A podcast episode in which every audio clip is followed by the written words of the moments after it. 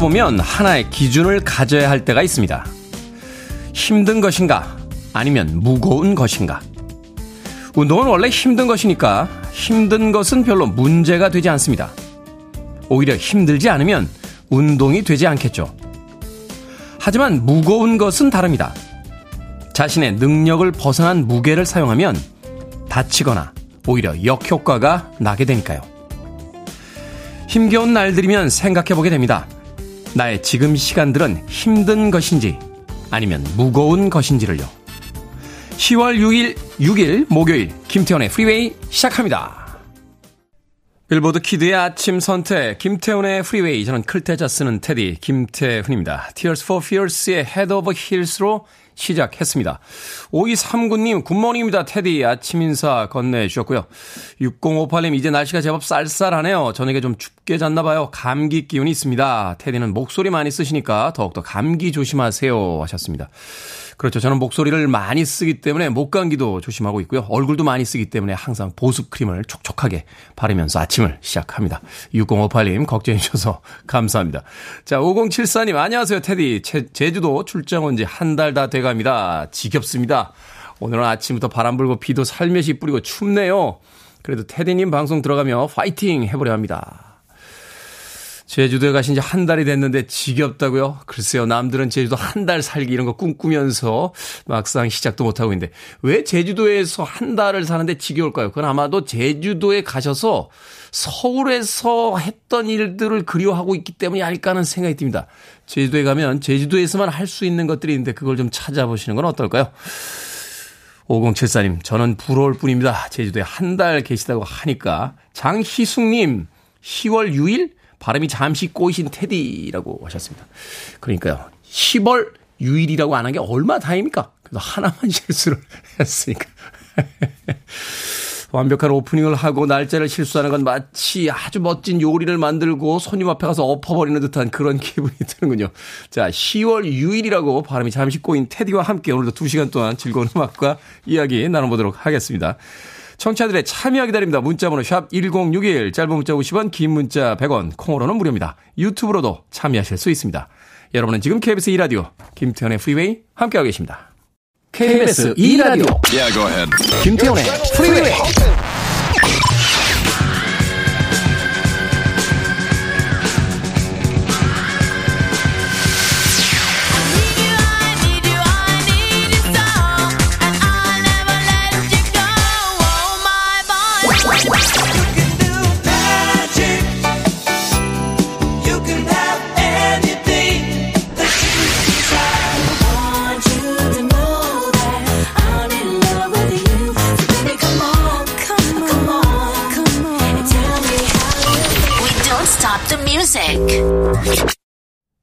음악을 들을 때마다 말 많은 DJ는 자괴감에 빠집니다. 아무리 말을 멋지게 많이 하면 뭐하냐.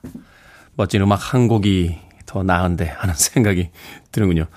카펜터스의 We've Only Just Begun 듣고 왔습니다. 정말 매력적인 목소리를 가지고 있었던 아티스트죠. 카렌 카펜터. 카펜터스의 We've Only Just Begun. 이 카펜터스의 전성기를 이야기할 때 당대에는 비틀스보다도 오히려 더 낫다라고 주장하는 음악 평론가들도 있습니다. 그만큼 아주 뛰어난 음악성을 가지고 있었고 정말로 아름다운 멜로디를 들려줬던 그룹이었습니다. 카펜터스. 이현희님, 테디 좋은 아침입니다. 쌀쌀한 아침이네요. 오늘은 좋은 일이 기다릴 거라 생각하고 힘내서 일어나야겠습니다. 하셨습니다. 아침에 일어나는 것만으로도 이미 좋은 일인 거죠. 좋은 하루가 시작이 되니까요. 우리 인생에 또 하루가 주어졌다 하는 생각만으로도 충분히 좋은 아침이지 않나 하는 생각 해보게 됩니다. 4407님, 테디, 보내주신 쿠폰으로 좋은 시간 가졌습니다. 엄마 나 덕분에 치킨 먹은 거 알지? 하며 뿌듯해 합니다. 승주야, 고마워. 테디님께도 감사 인사 전해요. 고맙습니다. 그냥 씩 웃는 하루 보내세요. 하시면서 승주 양이군요. 뭔가를 맛있게 먹고 있는 치킨이군요. 치킨. 예, 치킨을 맛있게 먹고 있는 사진을 보내주셨습니다.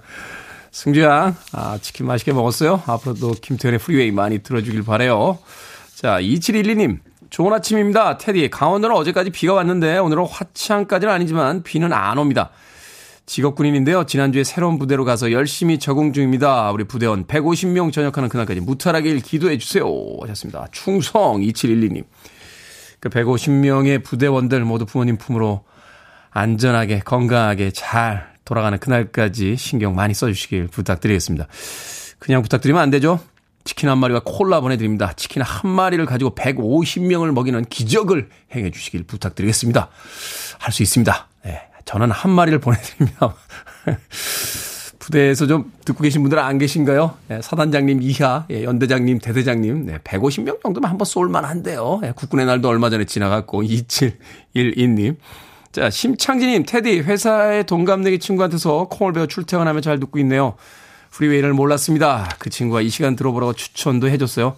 인사드리려고 글 남겨봅니다. 라고 하셨습니다. 좋은 친구 두셨네요. 심창진님. 대한민국 최강의 프로그램에 오신 걸 다시 한번 예, 축하드립니다. 예.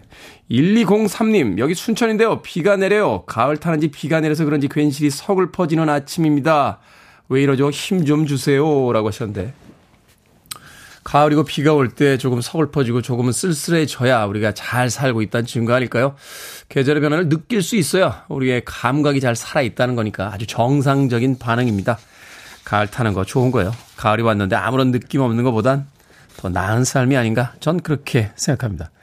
아메리카 음악으로 갑니다. You can do magic.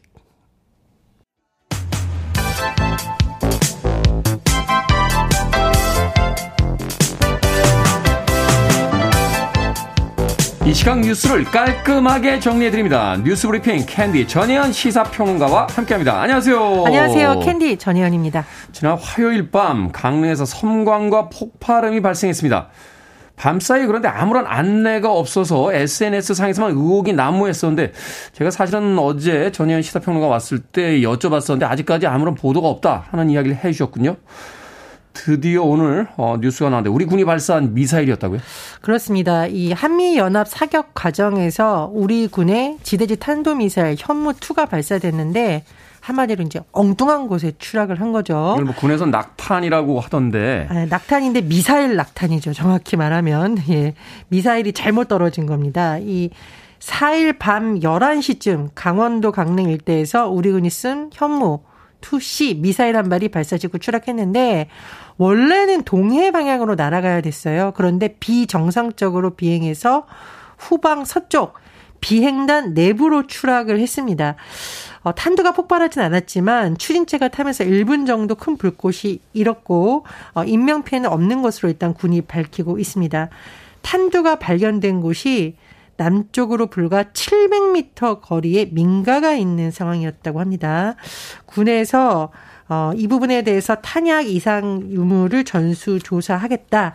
현무 투시 운용 중지 여부도 검토하고 있다고 밝혔는데 지금 상황에 대해서 두 가지 지적이 나오고 있습니다. 첫 번째로 안보가 이렇게 위중한 상황이다라고 정부에서 강조를 하고 있는데 어떻게 이런 상황이 일어나냐라는 거죠. 북한에 대한 대응의 성격이 있다라고 하는데 북한을 불안에 떨게 하는 것이 아니라 국민을 불안에 떨게 했다. 이런 비판이 잇따르고 있는 것이고요. 두 번째로 합참과 군의 늦은 대응에 대해서도 문제가 제기되고 있습니다. 5일 아침 7시에 합참이 뭐라고 밝혔냐. 한미가 에이테크스 미사일 4발을 발사했다. 대응 능력을 보여줬다. 아침 7시에 이런 내용만 나왔기 때문에 테디님하고 저하고 이제 방송 시작하기 전에 이게 무슨 일이래요라고 대화를 할 때까지 제대로 안 알려진 거죠. 사실은 어제 새벽에 SNS에 계속 올라오고 있었기 때문에 제가 여쭤봤었는데 그때까지 군에서 아무런 그 발표가 없었던 거죠. 예, 그럼 문제는 뭐냐면 강릉 주민들은 사고가 난 뒤 8시간 동안 제대로 된 설명을 듣지 못하다 보니 곳곳에서 이게 무슨 일이야? 전쟁 난 거 아니야? 어떤 상황이야? 라고 하고 곳곳에서 어 뭐 예를 들면 비행기 추락할 것 같다라는 신고가 소방 당국에 신고가 됐고 결국은 소방당국이 화재 신고받고 출동도 했었다고 해요. 근데 군부대 측에서 훈련 중이라고 하니까 털, 철수를 하고 강릉시에도 이런 내용이 제대로 공유되지 않다 보니 강릉에도 민원 전화에 대해서 제대로 시 차원에서 대응을 못했다라는 곳곳에서 혼선이 있었다는 겁니다. 합동참모본부에서 이 우발 상황에 대한 조치를 설명하지 않아 주민들이 불안한 것에 대해 깊은 유감을 표한다고 사과를 했습니다만 제가 말씀드렸듯이 북한의 도발에 대해서 우리 군이 제대로 대응을 하고 있는지에 대한 의문 두 번째로 국민을 불안하지 않도록 제대로 설명하고 하고 있는지에 대한 두 가지 문제점에서 모두 문제가 커질 것으로 보입니다. 그리고요, 이런 상황에서 북한이 6일, 오늘이죠. 동해상으로 탄도미사일을 발사했다고 합동참모본부가 밝혔습니다. 오늘 아침 지금 속보가 계속 전해지고 있는데 아마 뭐 사거리, 고도, 속도 재원을 추가적으로 분석해서 추가적인 내용이 밝혀질 것으로 보입니다. 어, 지금 뭐 한미 연합 훈련 또 유엔 안전보장 이사회 논의 또 이렇게 여러 가지가 진행이 됐었는데 문제는 북한이 반발해서 지금 또 도발하는 모습이 보이고 있습니다. 한반도를 둘러싼 긴장감이 크게 고조되는 분위기인데 이런 때야말로 우리 군과 정부가 무능하다는 비판을 초래할 것이 아니라 유능한 대응으로 국민을 안심시켜줘야 될 것으로 보입니다. 다른 건 몰라도 국방만큼은 좀 깔끔했으면 좋겠는데 뭔가 개운치가 않습니다. 감사원 사무총장이 대통령실 국정기획 수석에게 보낸 문자 메시지가 언론에 노출이 됐습니다. 이 내용에 논란의 여지가 있다고요? 예, 그렇습니다. 윤석열 대통령이 최근 뭐라고 했죠? 감사원은 헌법기관이다. 대통령실과 독립적으로 운영되는 기관이라고 거듭을 했습니다. 이 말은 최근에 문재인 전 대통령에 대한 감사원의 서면 조사를 둘러싸고 정치적 쟁점이 일고 있는데 이런 가운데서 감사원에게 가장 요구되는 것이 정치적 중립성과 독립성이겠죠. 그런데 이런 가운데서 감사원의 사무총장이 대통령실 국정기획 수석에게 보낸 문자 메시지가 언론에 포착돼 논란이 더 커지고 있습니다. 유병호 감사원 사무총장이 국무회 시작 전에 어 뭔가 휴대전화로 문자 메시지를 보내고 있는 것이 언론사 카메라에 찍혔는데 뭐라고 했냐면요. 오늘 또 제대로 해명 자료 나갈 거다. 무식한 소리 하지 말라는 취지다라는 메시지인데 이 메시지를 받는 사람은 대통령실의 이관섭 국정기획 수석이라는 겁니다. 교감이 있었다는 겁니까? 그렇습니다. 예, 지금 뭐 현재 문자에 대해서 민주당이 가장 반발하는 부분이 뭐냐. 문재인 대통령을 전 대통령을 겨냥한 정치감사라고 있다. 그리고 그 배우가 대통령실 아니냐. 민주당의 정치 민주당 입장에서는 정치 보복을 위해서 대통령실과 감사원이 야합을 하고 있다 이렇게 개정이 반발하고 있는 겁니다. 대통령실 고위 관계자가 언론에 밝힌 내용을 보면 사실관계를 단순 문의하고 정치적 해석을 할 만한 어떤 대목도 없다라고 했고 감사원도 관련 질의에 답할 것이라는 입장만 짧게 냈는데요. 어쨌든 감사원의 생명은 정치적 중립성과 독립성입니다. 어, 이 부분을 놓고 앞으로 국회 국정감사 내에서도 또다시 쟁점이 될 것으로 보입니다.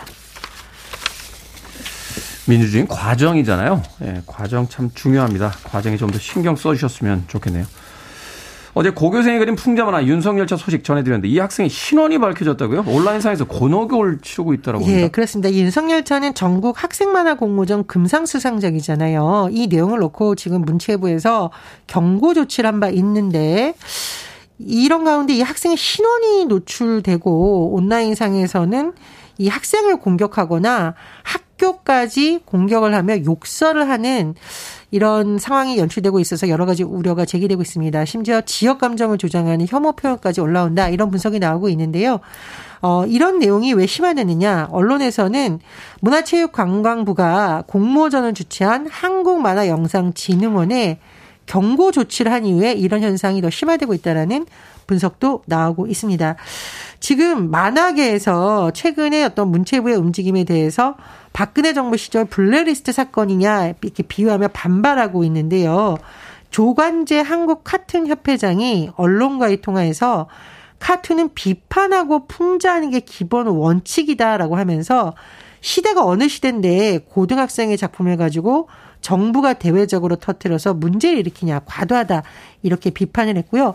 웹툰 협회는 아예 입장문이 협회 차원에서 나왔습니다. 문체부가 사회적 몰이라는 지극히 주관적인 잣대를 핑계 삼아 노골적으로 정부 예산을 운운하며 헌법의 기본권 중의 하나인 표현의 자유를 부정하고 있다라고 지적을 했는데요. 어제 국회에서도 이 쟁점을 놓고 여러 가지 논란이 일었습니다. 어, 청취자분들은 어떻게 들으시는지 궁금한데 참고로 웹툰협회에서 이런 입장을 냈습니다. 만약에 이런 정책 표현을 하는 사람의 나이가 어려서 문제라고 한다면 3일 만세 운동 당시 유관순 열사는 16살이었다 라고 또 비유를 내기도 했습니다. 자, 오늘의 시사 엉뚱 퀴즈 어떤 문제입니까? 예. 감사원 사무총장의 문자 메시지 노출 소식 전해드렸습니다. 낱말은 새가 듣고 반말엔 쥐가 되는다는 속담이 있죠. 자, 오늘의 시사 엉뚱 퀴즈 나갑니다. 쥐 중에서 가장 성공한 쥐는 이 캐릭터가 아닌가 싶은데요. 할리우드 명예의 거리에도 이름이 새겨져 있습니다. 디즈니의 상징과도 여겨지는 이 캐릭터는 무엇일까요? 1번 헤라클레스, 2번 미키마우스, 3번 지미 핸드릭스, 4번 전화 찬스. 정답 아시는 분들은 지금 보내주시면 됩니다. 재미있는 오답 포함해서 모두 10분에게 아메리카노 쿠폰 보내드리겠습니다. 쥐 중에서 가장 성공한 쥐는 바로 이 캐릭터가 아닌가 싶습니다. 헐리우드 명예의 거리에도 이름이 새겨져 있을 정도인데요. 디즈니의 상징과도 같은 이 캐릭터 무엇일까요? 1. 헤라클레스 2. 미키마우스 3. 지미 핸드릭스 4. 전화 찬스 되겠습니다. 문자 번호 샵 1061 짧은 문자 50원 긴 문자 100원 콩으로는 무료입니다. 뉴스 브리핑 전혜연 시사평론가와 함께했습니다. 고맙습니다. 감사합니다. 로라 브러닝 그립니다. 글로리아.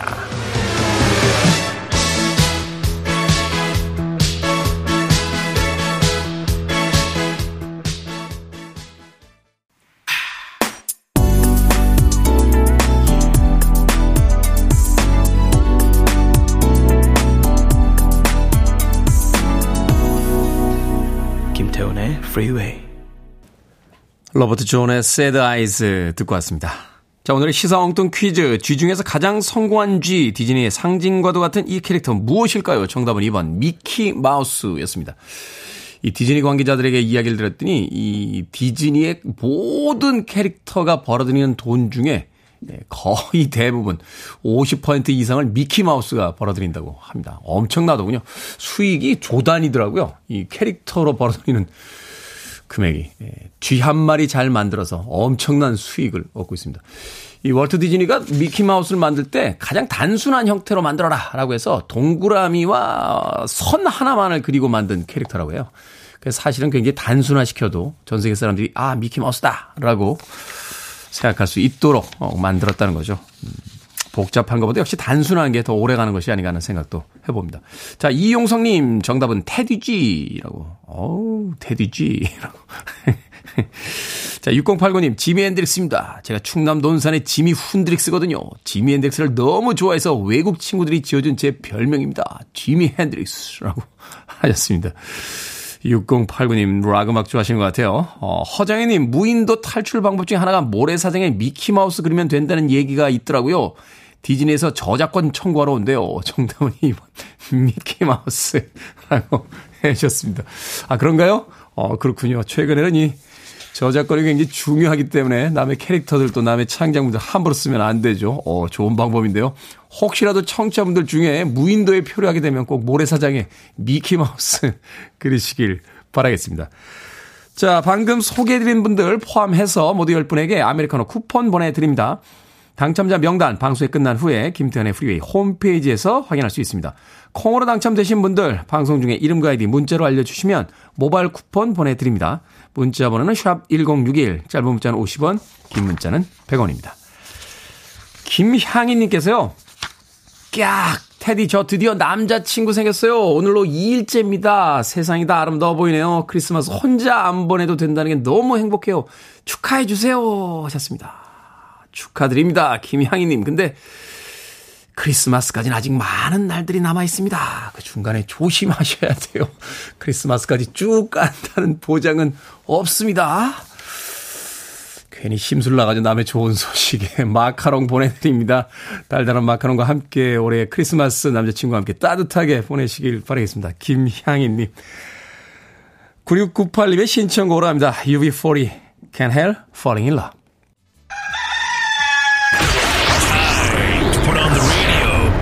김태훈의 프리웨이 Are you ready?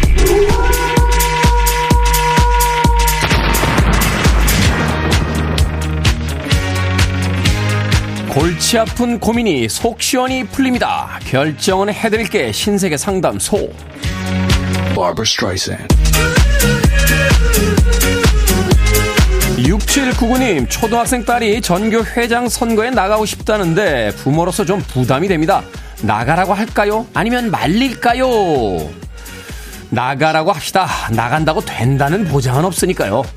그러다가 만약에 당선되면 그때는 또 그때 상담.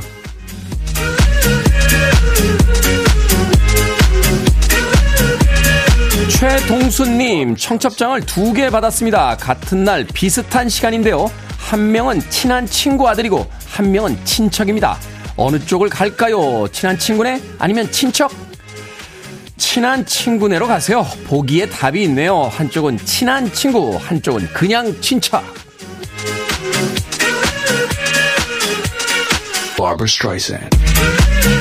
성정수님, 이불 속에서 프리웨이를 듣고 있는데 일어나서 들을까요? 아니면 계속 이불 속에서 들을까요? 계속 이불 속에서 들으세요. 이불 밖은 위험해요.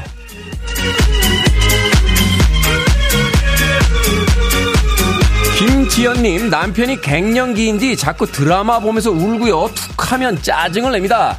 그냥 둘까요? 아니면 한 번씩 드라이브 같은 걸로 기분 전환을 시켜줄까요?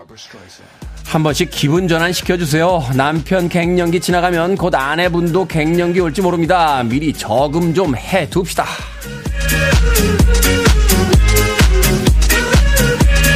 방금 소개해드린 네 분에게 선물도 보내드립니다. 콩으로 뽑힌 분들 방송 중에 이름과 아이디 문자로 알려주세요. 크고 작은 고민도 계속해서 보내주시기 바랍니다. 문자번호 샵 1061, 짧은 문자 50원, 긴 문자 100원, 콩으로는 무료입니다.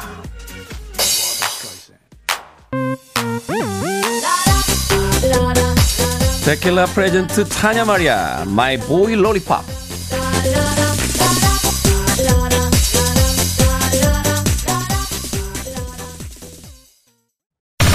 Listening to one of the best radio stations around. You're listening to 김태훈의 Freeway.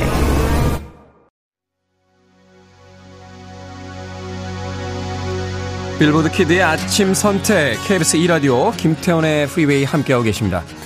배정희님께서요 축하해주세요 쌍꺼풀 수술했는데 자리를 잘 잡았습니다 라고 문자 보내셨습니다. 자 배정희님의 쌍꺼풀 수술의 자리가 잘 잡힌 걸 축하하며 1부 마감합니다. 파이어하우스의 of Lifetime 2부에서 뵙겠습니다.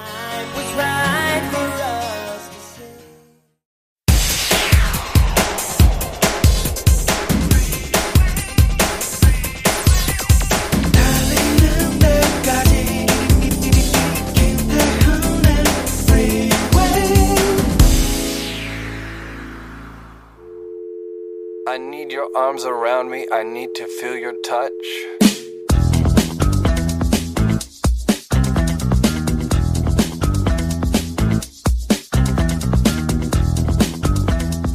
산나물은 가꾸지 않아도 절로 자라고 들새는 기르지 않아도 절로 살것만 그 맛이 다 향기롭고 막다. 우리도 능히 세상의 법도에 물들지 않으면 그 맛이 높고 각별하지 않으랴. 즉 사람도 세상이 만든 틀에 얽매이지 않고 천성을 잘 지켜나가면 그 품격이 속세와 멀리 떨어져 마음가짐과 자세가 특별해질 것이다.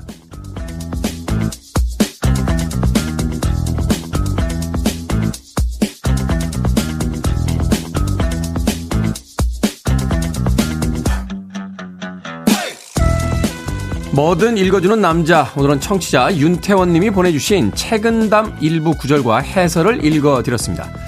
사람이 좋아하든 싫어하든 자연은 더울 때가 되면 더워지고요. 추울 때가 되면 추워집니다. 꽃이 피고 낙엽이 지고 눈이 내리고 그렇게 순환하며 자라는 과정이 경이롭고 아름답죠. 오직 사람만이 자연의 일부면서 가장 자연스럽지 못한 존재로 살아가고 있는 것 같은데요. 이번 가을에는 자연에 푹 파묻혀서 계절의 흐름에 몸을 맡기는 시간을 가져보는 건 어떨까요? 그 안에서 사람도 가장 자연스럽게 멋지게 성장할 수 있지 않을까요?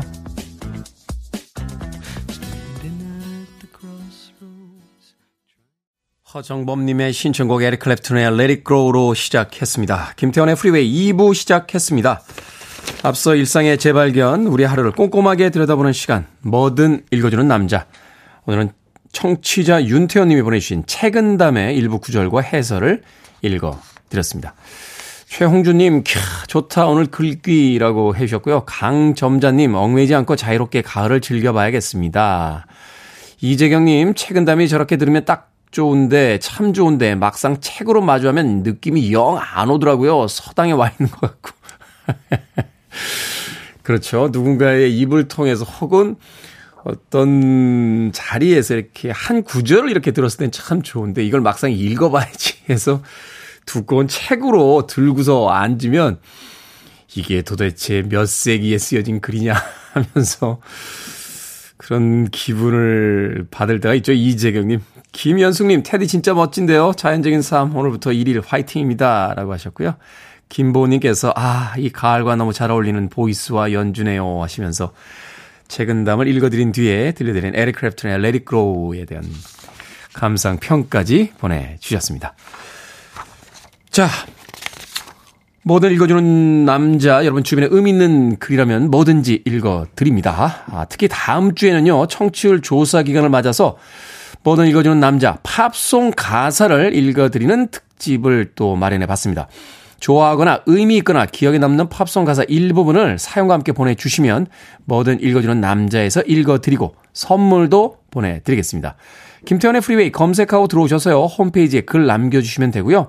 말머리 뭐든 달아서 문자로도 참여가 가능합니다. 문자 번호 샵 1061, 짧은 문자 50원, 긴 문자 100원, 콩으로는 무료입니다. 오늘 채택되신 청취자 윤태현님에게 촉촉한 카스테라와 아메리카노 두 잔 모바일 쿠폰 보내드리겠습니다. I need it, I'm desperate for it. Okay, let's do it. 김태훈의 Freeway. 두 곡의 노래 이어서 듣고 왔습니다. 오타운의 We Fit Together 그리고 조이 애니게즈의 Tell Me How You Feel까지 두 곡의 음악 이어서 들려드렸습니다. 2001년에 나왔던 음악과 또 2000년에 나온 음악.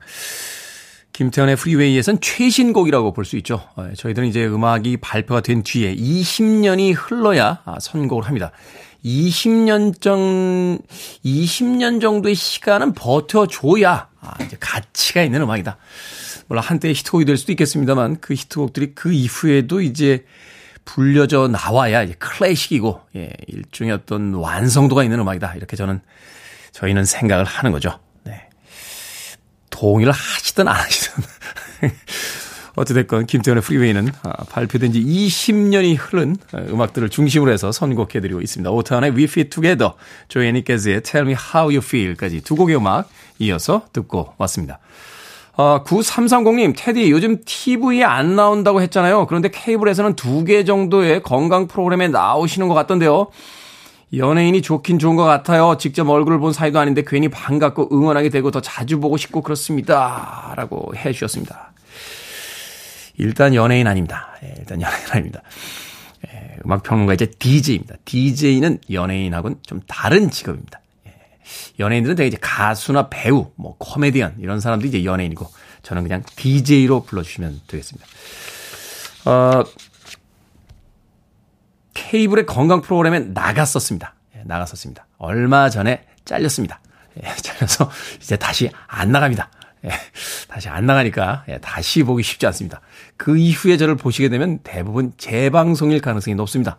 그리고 최근에 영화 프로그램 특집으로 5주간 예, 녹화를 해서 그 방송은 아직 3주 정도 남아있는 것 같아요. 역시 재방이 나올 테니까 올 연말까지는 예, TV에서 그래도 간혹 보이지 않을까 하는 생각이 듭니다. 하지만 저의 본 집은 KBS 2라디오 김태훈의 프리웨이 라디오입니다. 예, 라디오에서 즐겨주시길 바라겠습니다. TV에는 다시 안 나오게 됐습니다. 9330님. 박경숙님의 신청곡으로 합니다. 아니타 베이커, Just Because.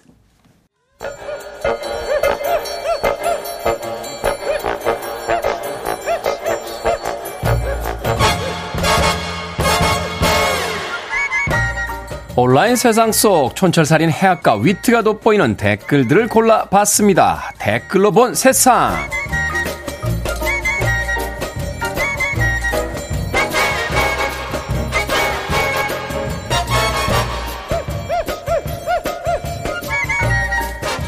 첫 번째 댓글로 본 세상. 한 기업이 직원들에게 보행 중 스마트폰 사용 금지 조치를 내렸습니다.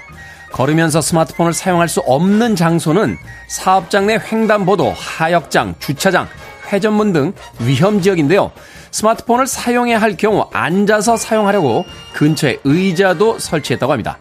여기에 달린 댓글 드립니다. 힙키님, 지하철에서 스마트폰 쳐다보고 걷는 사람들 때문에 부딪히고 위험했는데 저는 이런 문화 좋은 문화라고 생각합니다. NY님, 반발하는 직원들도 있다는데요. 그냥 고맙다고 생각하고 따르죠. 다치면 결국 자기 손해잖아요. 직원들에게 보행 중에 스마트폰을 사용하지 말라고 금지 조치를 내렸다. 이거 유치원 이야기 아니죠? 회사 이야기 맞죠?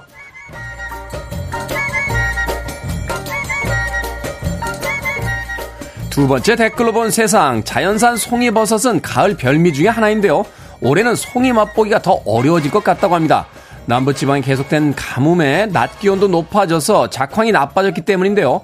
수확량이 줄어서 가격이 크게 오르고 보통 10월까지 이어지는 경매도 9월 말에 끝나버렸다고 합니다. 경매 가격은 1등급 송이를 기준으로 킬로그램당 73만원까지 치솟기도 했다는데요. 여기에 달린 댓글들입니다. 게리 쿠퍼님, 솔직히 송이가 1kg에 1000만원이라고 도 상관이 없습니다. 송이는 안 먹어도 살 수 있으니까요. 배추 한 포기 15,000원, 짬뽕 한 그릇 만원이 더 무섭습니다. 알레스님, 버섯이 3,000원이 넘을 수가 있다고요? 전 그냥 새송이 버섯이나 먹을게요. 얼마네? 얼마 전에 양양에 가서 이야기를 들으니까요. 기온 변화로 인해서 송이를 먹을 수 있는 날이 얼마 남지 않았다고 합니다. 점점 송이가 북쪽으로 올라가고 있다는 거죠. 그런데 저는 올해 송이 먹었어요.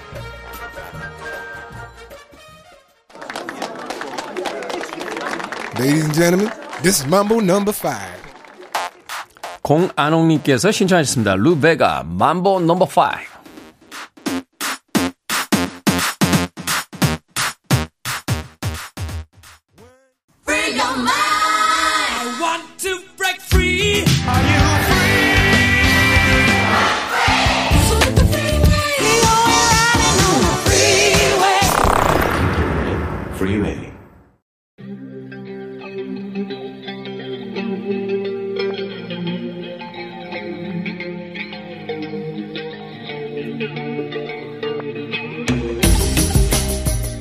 21세기의 키워드로 우리의 역사를 살펴보는 시간 역사 대자뷰 오늘도 공간 역사 연구소의 박광일 소장님 나오셨습니다. 안녕하세요. 안녕하세요. 자 어제가 세계 한인의 날이었다고 하더군요. 해외에 나가 있는 우리 민족 재외 동포가 이렇게 많은지 몰랐는데 730만 명 이상이 있다라고. 야 정말 많은 분들이 해외에 있다라는 생각이 드는데 예전에는 뭐 비행기로 이동하는 것도 자유롭지가 않았고 또 우체국 택배가 있어서 뭐 2주가 뭐 이렇게 쉬었던 것도 아닌데 언제부터 왜 해외로의 이주가 이렇게 활발히 이루어지기 시작한 겁니까? 어, 해외로의 이주는 사실은 근대 역사하고 좀 맞물려 있습니다. 근대의 역사. 네, 그리고 특히 이제 근대에 이제 기근이 굉장히 심했던 부분들이 있었고요. 그다음에 이제 압록강과 두만강 건너가 거의 공백지였습니다. 지금의 이제 그 동북 삼성 그다음에 연해주 지역이 그런 어떤 상태였기 때문에 네. 개척을 하면은 뭔가 살아갈 수 있지 않을까 이런 생각들을 했던 부분들이 있었고요. 아, 개척을 하면 살아갈 수 있지 않을까. 그러니까 쉽게 이야기해서 여기서 살기가 쉽지가 않았다. 그런 이야기가 되겠군요. 그렇습니다. 이제 그런 상황에서 사실은 그 이주가 좀 격화됐던 거는 일제 강점기와 이제 맞물려 있는데요. 네. 이제 독립운동, 또 이제 강제징용, 그다음에 강제 이주 이런 과정들을 거치면서 또 이제 연해 주 만주뿐만 아니라 일본 쪽으로 이제 사람들이 또 많이 옮겨가는 일들이 벌어지기 때문에 음. 그런 이유에서 이제 조금씩 조금씩 늘어났던 게 앞에서 말씀하셨던 것처럼 730만 또는 750만 명에 이르는 이제 국외에 이제 재외 동포가 있고요. 네. 그 숫자를 이제 가만히 생각해 보면 한반도 전체 인구의 한 10% 정도가 됩니다. 아, 시- 아, 그, 그렇죠. 한, 남북 합쳤을 때. 그렇습니다. 그렇죠. 예, 그런 정도의 규모이기 때문에 이제 굉장히 많은 어떤 모습을 보여주는데 오늘은 이제 그 중에서도 특히 이제 러시아 쪽 그 다음에 이제 중앙아시아 쪽으로 이주했던 그 역사를 좀 살펴보려고 합니다. 음, 네. 사실 이쪽으로의 어, 이민은 이제 연해주 쪽에서 먼저 이제 시작이 되는데요. 연해주. 이 연해주라고 하는 지역이 원래는 이제 중국 땅이었다가 1860년 그러니까 베이징 조약으로 러시아가 이제 획득을 하게 됩니다. 아. 그러면서 이제 그때부터 이제 러시아 땅이 되게 되는데요. 면적이 16만 제곱킬로미터가 넘어서 한반도의 한 3분의 2 정도에 해당하는 엄청나군요. 면, 예, 면적으로만 보면 굉장히 넓은 지역이라고 네. 볼 수가 있고요. 대략 이 지역도 다른 지역과 마찬가지로 한 1860년 즈음에 이제 이민이 시작되었던 것으로 보여집니다. 어, 확인할 수 있는 자료에 따르면은 한 1863년 정도에 크라스키노 연추라고 하는 지역인데 네. 여기 이제 지시너 마을을 잃었다라는 기록이 남아 있고요. 지시너 마을을 이뤘다. 네. 이렇게 이제 이민이 늘어나게 된 배경은 앞에서 말씀드렸던 것처럼 이제 한반도의 기근, 전염병 이런 것들이 있으니까 피해서 어떻게 보면 새로운 삶을 찾기 위해서 연해주로 옮겨갔다 이렇게 알려져 있습니다. 음, 그러니까 결국 이제 당시의 기근이라든지 전염병 때문에 이제 또 다른 삶의 터전을 이제 찾기 위해서 지신허라는 이제 마을로 네. 이주를 하게 된 것인데 그럼 가서 어떻게 살았습니까? 왜 우리가 이민 갈 때 가장 크게 걱정하는 게 어떤 일을 해야지 가서 정착을 할 수 있나 그쵸. 이런 거잖아요. 어. 그러니까 사실은 그 만주가 됐든 연해주가 됐든 이민을 해서 제일 먼저 생각했던 거는 이제 농사를 짓는 일. 농사. 네. 그래서 이제 만주 지역이든 연해주 지역이든 지금은 벼농사를 짓고 있는데요. 그 벼농사를 처음 시작했던 것들이 이제 한인들이었다라고 보면은 될 것 같습니다. 그렇군요.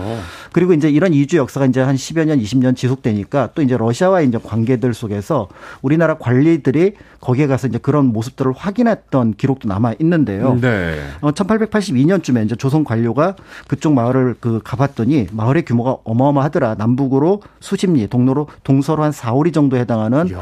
마을 규모를 가지고 있고 완전히 타운이네요. 그렇습니다. 어, 또 어. 이제 서양인이 세웠던 그러니까 러시아풍의 학교들도 있었다. 이런 기록들이 남아 있는데요. 네.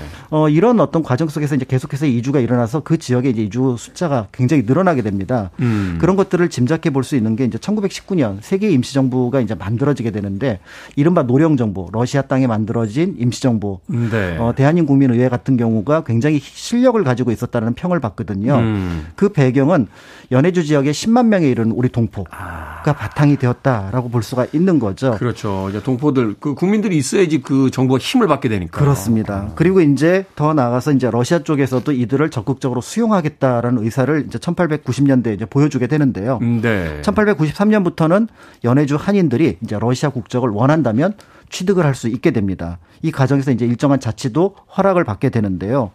이때 이제 한인 자치 행정 조직이라고 하는 도해소라는 것이 설치가 되고 음. 거기에 이제 책임 관리자를 도헌이라고 얘기를 했는데 도헌 중에서 이제 가장 유명한 분이 이제 그 안중근 의사를 뒤에서 도와주었다고 하는 독립운동가 최재형 선생 이런 분들이 이제 그런 역할로서 또 한인의 지도자로서 나서게 됩니다. 최지영 선생님이 바로 이 지역에 이제 그렇습니다. 계시면서 그러니까 연해주 지역에 이제 한인들이 많이 몰려와서 이제 타운을 형성하니까 러시아 입장에서도 음, 이 사람들을 어떻게든 이제 긍정적으로 흡수를 하려고 그렇습니다. 러시아 국적을 취득할 수 있게도 해주고 또 그 문화를 존중해서 이제 자치권도 주게 되는 그런 일들이 벌어졌는데 어찌됐건 이때 이 한반도에서 그렇게 멀지 않은 그 국경선 근처에 있는 외국에 존경받는 지도자가 있다. 이거 일제에게는 굉장히 큰 부담 아닙니까? 그렇습니다. 그러니까 이게 이제 그 우리나라를 식민지로 만들고 나서 보니까 네. 만주, 연해주 쪽이 그러니까 이른바 독립군의 기지가 되어 있었거든요. 그렇죠. 말하자면 이제 국경에 바짝 붙어서 언제든지 다시 독립을 하기 위한 그런 그렇습니다. 어떤 운동들을 하고 있으니까. 아, 실제로 이제 그 지역의 의병들, 독립군들은 항상 이제 두만강, 압록강을 넘어서 국내로 오는 것을 목표로 했고 실제로 그런 작전들을 많이 벌이게 되는데요. 음, 네. 이러다 보니까 이제 일본이 중국이든 또 이제 러시아를 압박하게 됩니다. 이 과정 속에서 실제로 이제 최지영 선생이 1916년에 이제 감옥에 갇히는 일도 벌어지게 되는데요. 그런데 이제 1917년에 러시아에 또 혁명이 일어나게 되면서 또 전황이 크게 바뀌게 됩니다. 아, 그렇군요. 그러면서 각 민족의 자치를 인정하는 분위기, 이런 분위기 속에서 한인 사회가 다시 조금 안정을 찾아가게 되는데요. 네. 이런 상황을 이제 볼 수 없다고 판단했던 일제가 결국은 러시아 내의 반혁명 세력 하고 손을 잡습니다. 음. 소비에트에 반대하는 그 세력과 손을 잡고 결국은 1920년에 어, 강제로 이제 거기에 군대를 파견해서 자신들의 군사 활동을 벌이게 되는데요. 그러니까 재정을 지지하는 그 세력과 이제. 손을 잡는 거군요. 옛 어. 구세력하고 이제 손을 잡는 거죠. 그 과정에서 이제 이른바 러시아 혁명 세력, 그 다음에 더불어서 한인의 독립운동가들. 을 이제 자신들이 무작위로 잡아서 처형하는 과정을 거치게 되고요. 야, 이 뭐- 과정에서 이제 최재형 선생도 목숨을 잃는 비극을 어, 맞이하게 되는 거죠. 아무리 강정기라고 해도 뭐 재판이라든지 이, 이, 그 요식 절차가 있는 건데 그냥 처형을 한다. 남의 나라에 그냥 전쟁을 일으키고 거기에서 이제 군사 작전으로서 그런 활동을 벌였다라고 볼 수가 있는 거고요. 네. 이런 과정 속에서도 그래도 연해주 한인들은 그래 여기서 살자 잘 살면 언젠가 뭔가 좋은 일이 있겠지라고 생각을 하게 되는데 1937년에 어, 청천벽력과 같은 일이 벌어지게 됩니다. 음. 바로 이제 당시 소련의 지도자였던 스탈린이 어이없는 결정을 내리게 되는데요. 스탈린. 네, 1937년 일본 이제 중일 전쟁을 일으키게 되니까 네. 이제 스탈린이 볼 때 한반도와 인접했던 이 연해주 지역의 한인들을 이른바 일본하고 연결될 수 있는 세력으로 파악을 했던 겁니다. 그래서 또 한편으로 이제 강력한 공동체를 유지하고 한인들이 연해주 지역의 독자 세력을 유지를 하는 것도 부담스럽게 느껴지고요.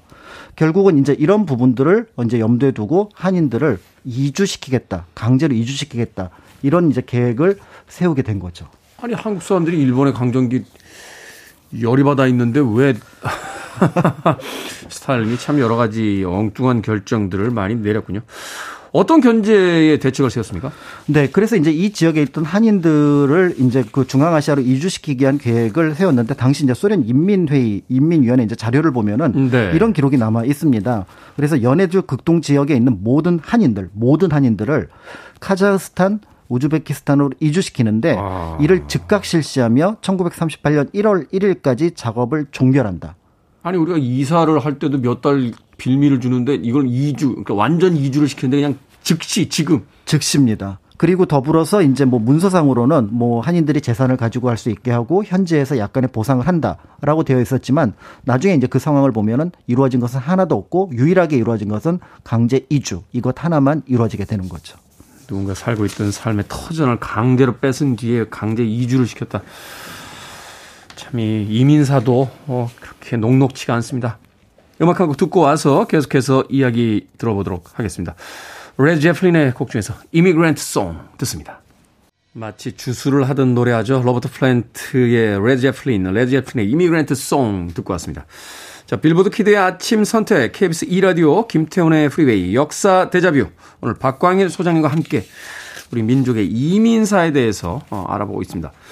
앞서 스탈린이 이제 일본과 한인 사회를 견제하기 위해 한인들을 강제 이주시켰다라고 하는데 이 평범하게 살던 사람들 강제로 이주시키면 이게 어떻게 생활의 기반 자체가 완전히 사라지는 건데 이게 어떻게 가능했습니까? 그러니까 사실은 가능하지 않은 일을 억지로 했다라고 볼 수가 있는 건데요. 네. 어, 1937년 9월부터 11월 사이에 그러니까 남쪽의 블라디보스톡, 북쪽에 이제 하바로프 사이에 있는 모든 역에서 비밀리에 각 지역 각 지역에서 전격적으로 이루어지게 됩니다. 네. 그리고 이제 한인들의 지도자 중에서 어떤 실력을 행사할 수 있다고 판단되는 사람들 지식인 한 2,500여 명을 사전에 처형을 하고요.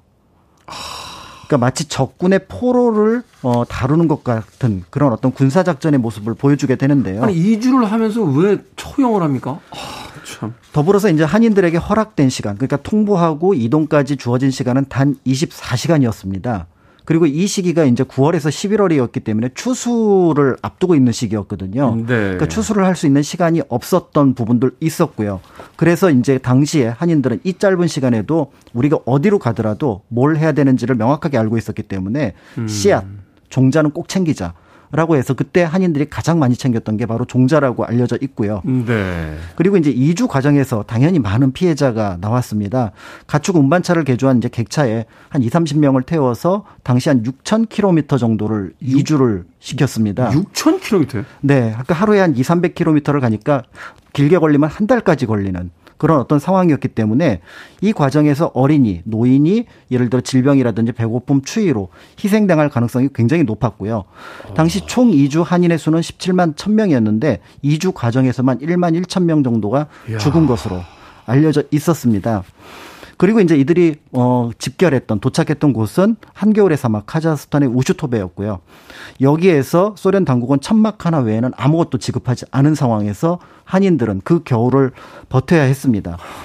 그리고 나서 다시 그 다음에 어, 우슈토베에서 이제 크지로르다, 타슈켄트, 사마르칸트 같은 카자흐, 우즈베키스탄의 다섯 개 지역으로 이들 한인을 분리 배치시키면서 그들의 작전이 끝나게 됩니다. 이걸 이주라고 봐야 됩니까? 이 과정도 참혹했지만 이 정착해서 살아남는 것도 쉽지가 않았겠네요. 맞습니다. 그래서 이제 이주하고 도대체 우리가 왜 여기로 와야 되는지 그리고 여기가 어떤 곳인지도 모르는 상황에서 이제 이주를 한 상황이었고요. 그렇겠죠. 그리고 여기에서 다시 이주하는 것은 허가가 되지 않은 상황에서 1953년까지 즉 스탈린이 사망할 때까지 16년 동안 그 자리에 머물러야 했습니다. 당시 이제 연해주에 살 때만 해도 한국인들은 한인의 정체성을 유지하는 것들이 굉장히 자연스럽게 이루어졌었거든요.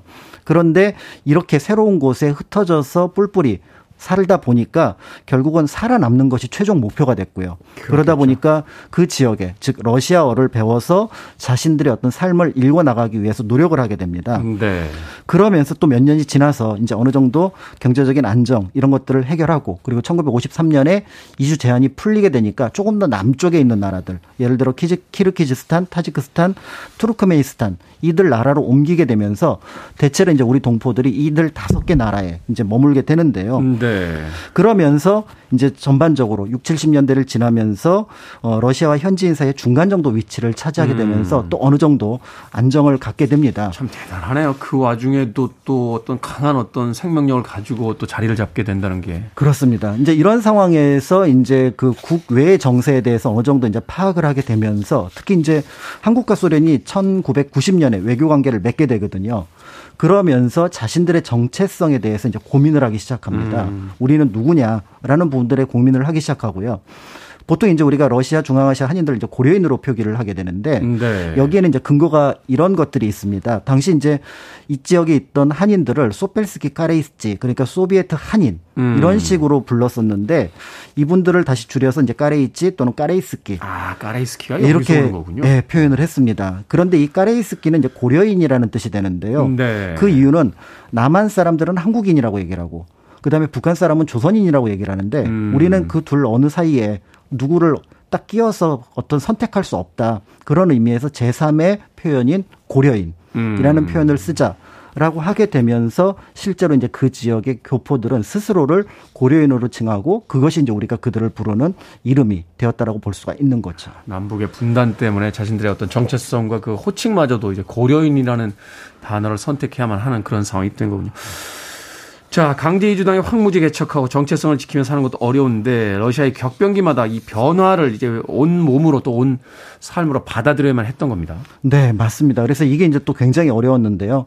어, 우리는 이제 그냥 외국의 상황이었던 1991년 소련의 붕괴 해체가 이분들에게 또 큰 운명을 또 요구를 하게 되는데요. 소련의 이제 체제가 바뀌게 되면 또 어떤 변화가 생길 텐가요? 그렇습니다. 바로 이제 카자흐스탄, 우즈베키스탄 이런 나라들이 이슬람 국가거든요. 음, 네. 그러니까 어 소련이 해체되자마자 자신들의 언어, 자신들의 종교를 찾기 위해서 노력을 합니다. 음. 근데 이 지역에 있었던 한인들은 러시아어를 공부를 했고요. 종교는 사실은 이슬람교하고는 직접적으로 관련이 없었거든요. 네. 그러다 보니까 거기서 다시 한번 이 지역 사람들과 불협화음을 일으키는 경우가 많아, 많아지게 되고요. 종교적인 게 크죠. 네. 네. 그래서 다시 이제 옛 러시아 땅으로 이제 이주를 하거나 또 때에 따라서는 아예 제3국, 미국이나 캐나다로 이주를 하는 분들도 늘어나게 되는데요. 음. 그런 면에서 볼 때 사실은 우리가 다른 지역의 한인들, 예를 들어 미주라든지 중국이라든지 일본에 대한 한인들도 어느 정도 알고 그들의 고통도 알고 있지만 또 고려인에 대한 한인들에 대한 어떤 아. 모습들은 잘 못, 몰랐던 부분들이 있습니다. 그래서 그러네요. 이분들은 1953년까지만 하더라도 자신들이 어떤 위치에 있는지조차 몰랐던 그런 상황이었다라고 볼 수가 있는 거죠. 그런 면에서 이제 최근에 작년에 이제 홍범도 장군의 유해가 이제 국내로 송환되는 네. 그런 행사가 있었는데 바로 이제 크지를 오르다에서 이제 그 유해가 지금 대전 현충원으로 옮겨왔습니다. 네. 그래서 봉오동의 영웅이었고 우리의 독립운동가 역사 속 인물이었는데 그분을 딱 거기까지만 기억을 했던 거죠. 사실은 근데 그분이 연해주에 살다가 카자흐스탄 크지로르다로 강제 이주당하고 그리고 1943년 거기서 생을 마감했는데 그 역사 속 인물을 우리가 한 60년, 70년 만에 다시 현실 속 인물로 다시 만나게 됐던 사건이라는 점에서 그분과 함께 그들 고려인의 역사를 같이 생각해 보면 좋을 것 같습니다. 그들이 어떤 일을 했는지에 대해서는 그래도 관심을 기울였는데 그들이 왜 거기까지 갔는지에 대해서는 우리가 너무 무심했다라는 생각을 다시 한번 해보게 되는군요. 역사 데자뷰 오늘은 과거 연해주로 이주한 한인들과 고려인들에 대한 이야기 공간 역사 연구소 박광일 소장님과 이야기 나눠봤습니다. 고맙습니다. 감사합니다.